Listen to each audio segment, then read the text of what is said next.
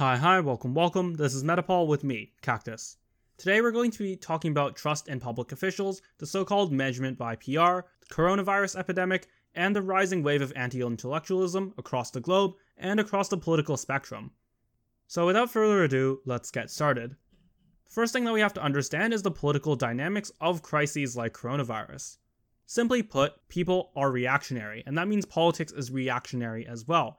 People aren't going to appreciate or even notice a lot of the things that government actually does passively, things that they do in order to stop further problems from arising.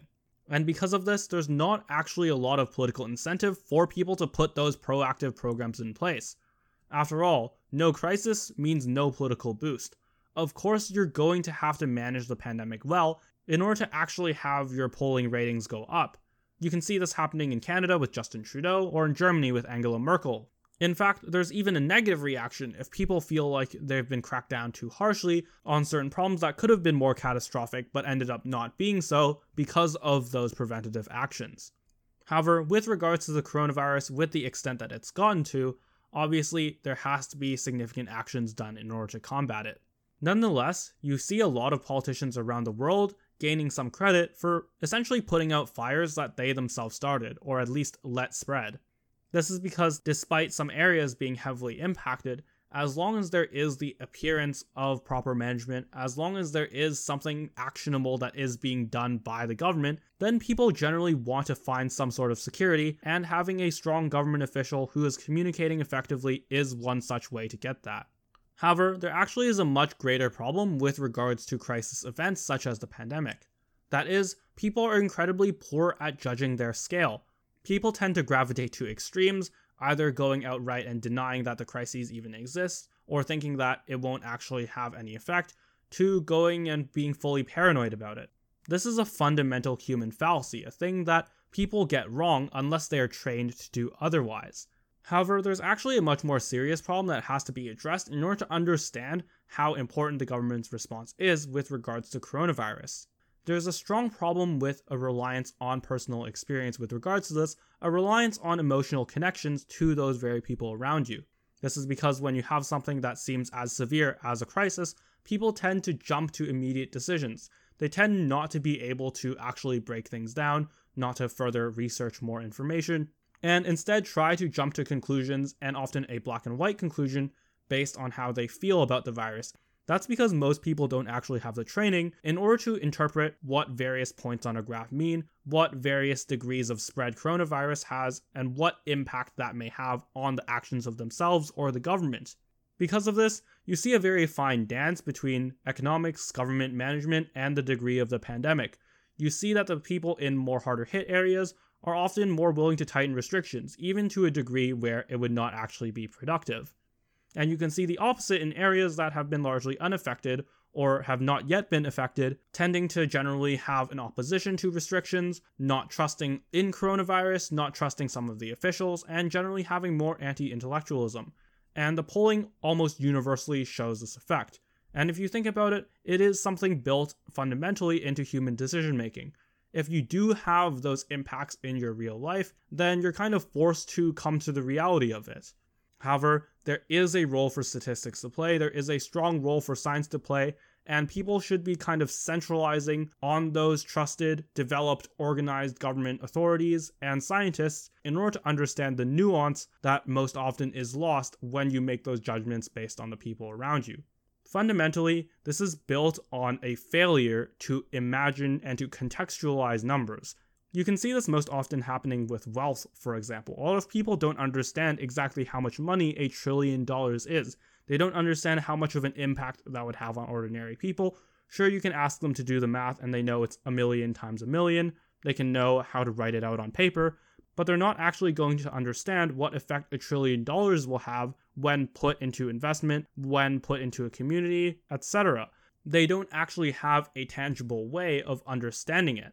Because the average person is not trained in those things, then you're going to have problems with something as complicated as coronavirus, where you absolutely need to think in probabilities, where you have to be able to conceptualize risk and make that calculation of what subset of activities you should be willing to give up for various degrees of virus spread.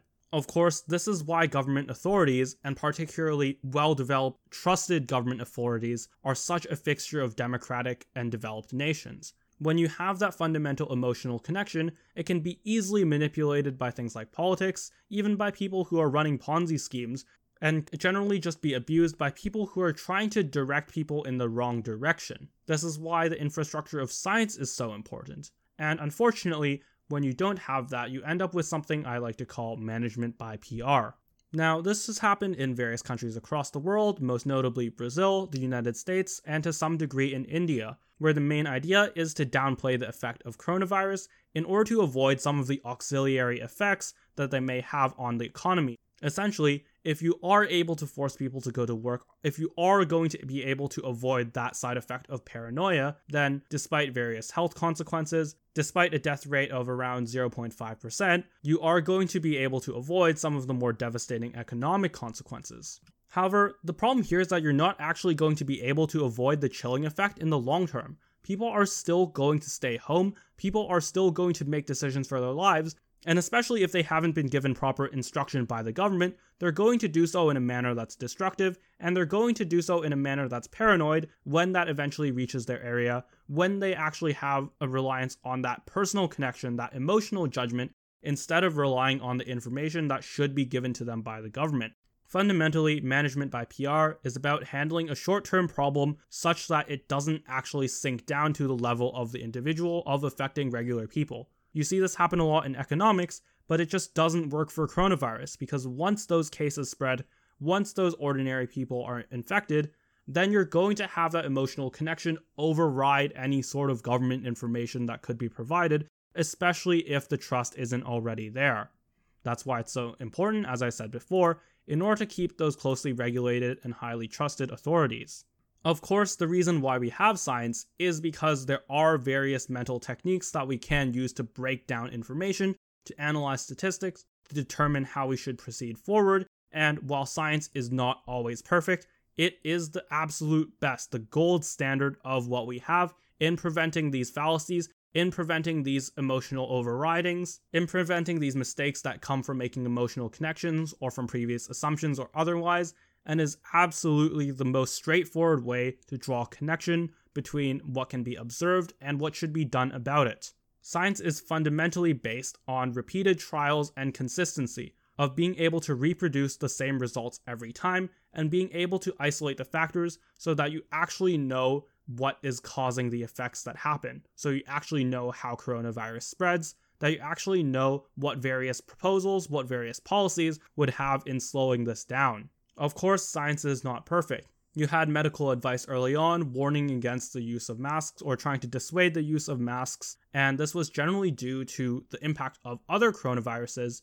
viruses from the same family as COVID 19, that tended to not be affected by masks. However, later on, further information was collected, more time was given to these scientists in order to analyze the effects of various techniques, and this information showed that, oh, coronavirus or COVID 19 is different from other viruses in the same family. It is strongly affected by wearing masks, and that you should absolutely do this in order to protect your health. And yes, science can change, especially science where there has been a very short period of time, say one or two months, in order to actually study something.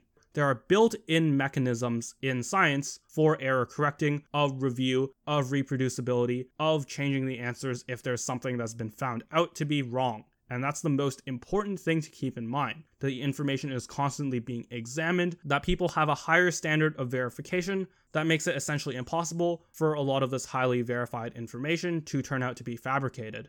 However, there are various areas, particularly in politics, where statistics are used, where proper scientific procedures are not followed, and where data is generally used to misrepresent the ideas that has been collected for. The most important question to ask yourself here is what the actual variable is and if it's being controlled. This means that whether the thing that's being studied is the thing that's directly causing the effect, or if there's some other third factor that's actually influencing this. So I'm going to compare two cases here, and one of them is a good use of science and one of them is a bad use of science. Let's start off with the mask study that I already talked about. This is a good use of science. They essentially had the same types of people, the same groups of people, and some of them wore masks and some of them did not wear masks, and they controlled for various factors such as age and health, and they made sure that the only thing was different was that one group of people wore masks and the other did not.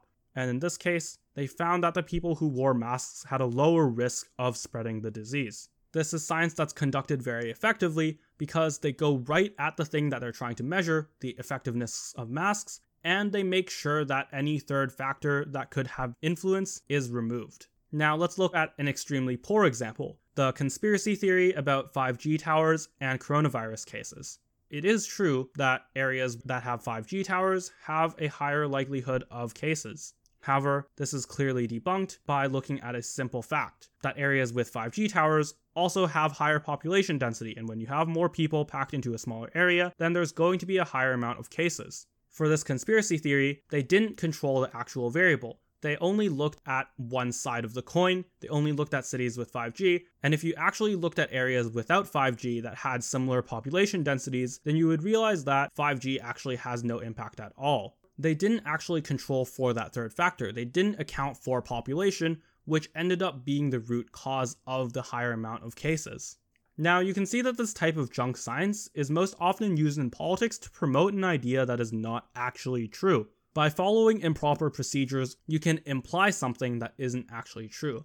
And it is very important to go and verify your sources to verify that the science that is conducted, the data that is collected, does follow these steps, does control for the actual variable, and does eliminate all of these other factors. A very good example of some of this junk science that seems to be catching on more and more is various studies about race, most often used by racists in order to declare one race better than the other. Obviously, this is racism, and they use a lot of this obfuscation, saying that, oh, if you just look at a graph of certain races and certain statistics like IQ, that you see a correlation, but obviously they leave out a lot of the other variables that they don't actually control for.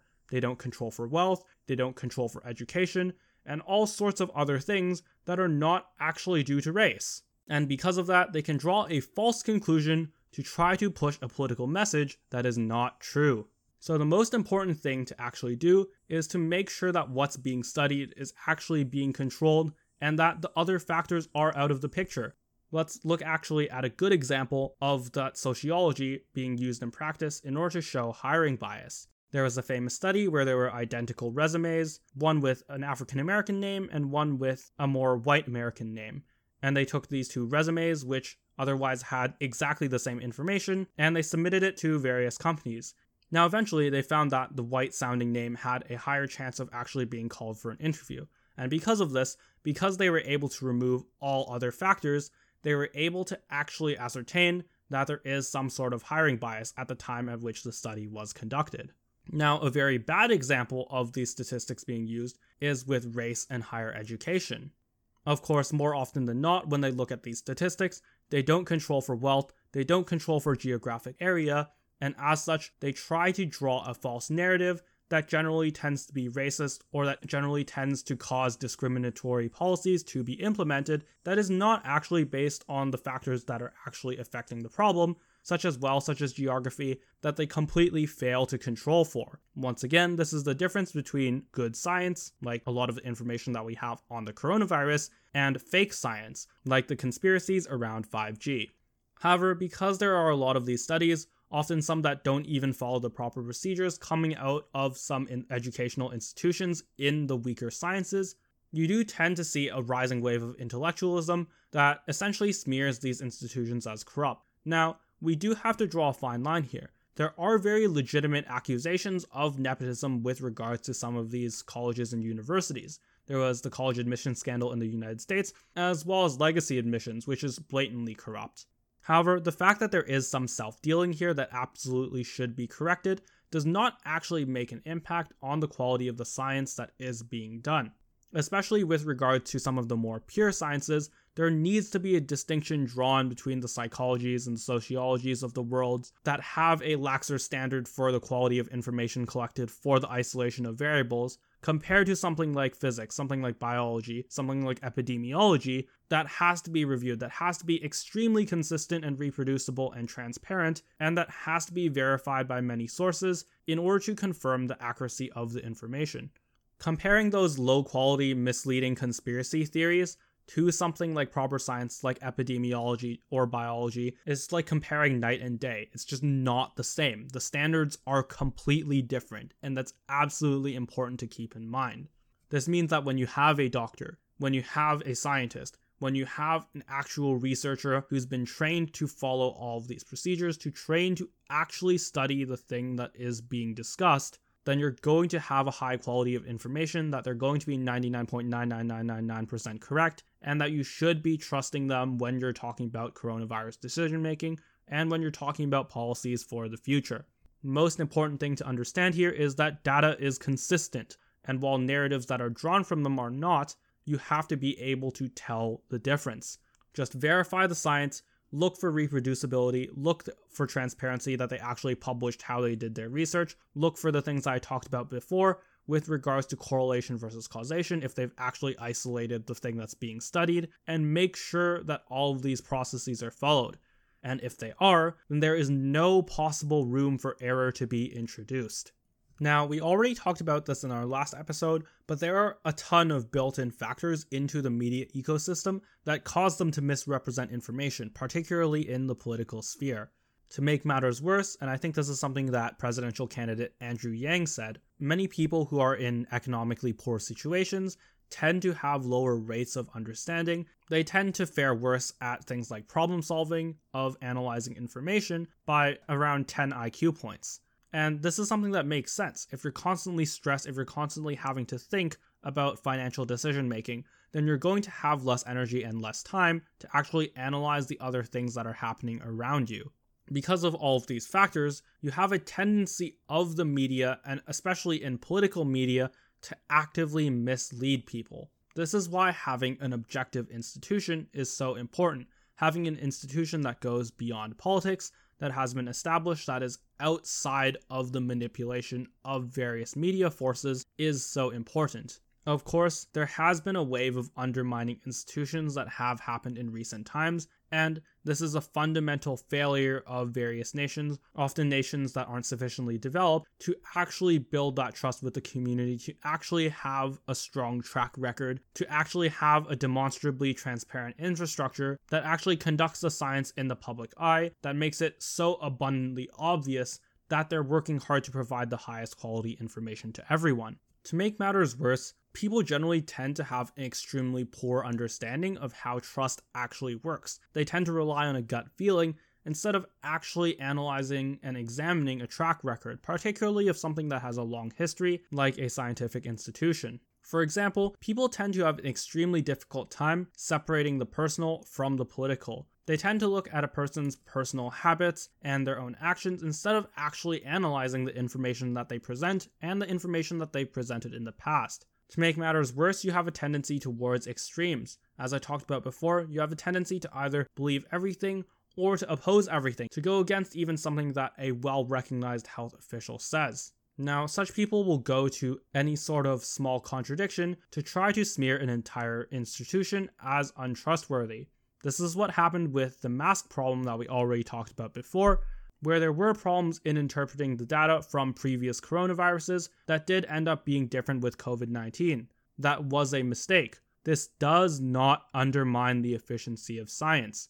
We have to keep in mind that people are going to make mistakes, that people are going to make assumptions, especially when they have a very short time frame to actually put those things out people have to understand and be able to think in probabilities. They have to actually analyze all the different statements that have been talked about. And instead of thinking about just one thing that has been wrong, look at the track record as a whole, and you will see that science is absolutely the gold standard, that it has a lower error rate than essentially any sort of media as a whole, especially political media. And if you understand this, the next step should be to put away your fundamental ideological beliefs, to put away those pseudo moralistic assumptions, those very assumptions that mislead you, that people use to manipulate you, and to just look at the science for what it is. Moving on, we are going to talk about the broader political ramifications of this politics of trust. Of course, it plays a role in many political systems and democracies that goes far beyond times of crises, such as the pandemic. Of course, trust is a good thing. Politicians who actually keep their promises are much better than those who aren't, that's obvious.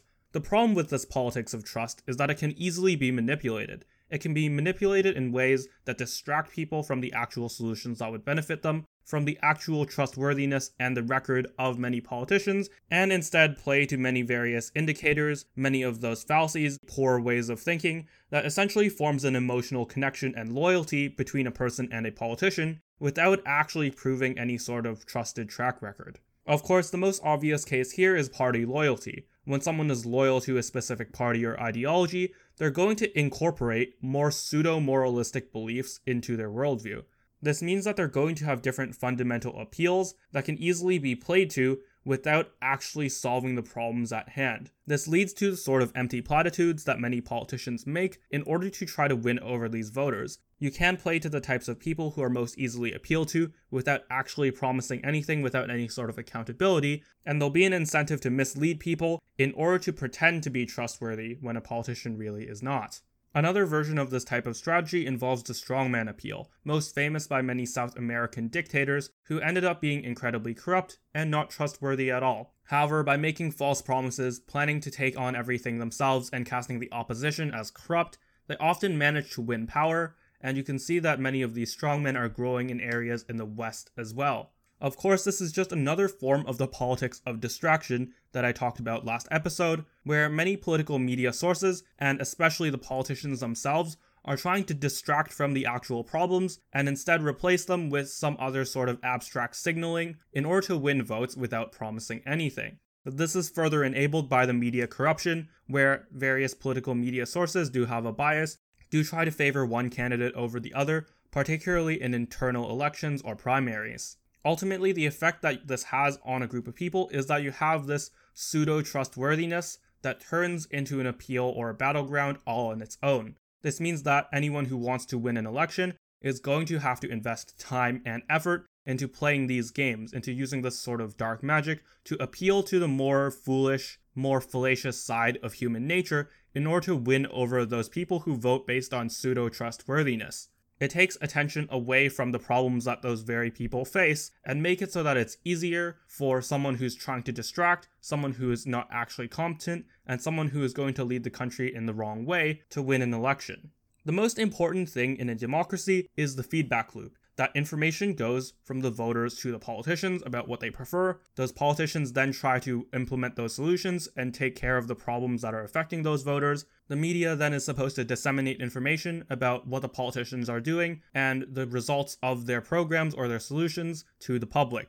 However, when you have a public that is more concerned with this fake trustworthiness instead of concerned with their own problems when it comes to electing politicians, then you're going to break the cycle, which means that politicians aren't going to actually try to solve the problems that are most urgent for their constituents. Of course, there are still a majority of people who actually want solutions to their problems. However, this problem of party loyalty, calcification, and distraction from actual solutions is something that's increasingly growing in power in various democracies. So let's talk about how to solve this problem and how to solve the similar problems that we have with dealing with the coronavirus and other crises like it.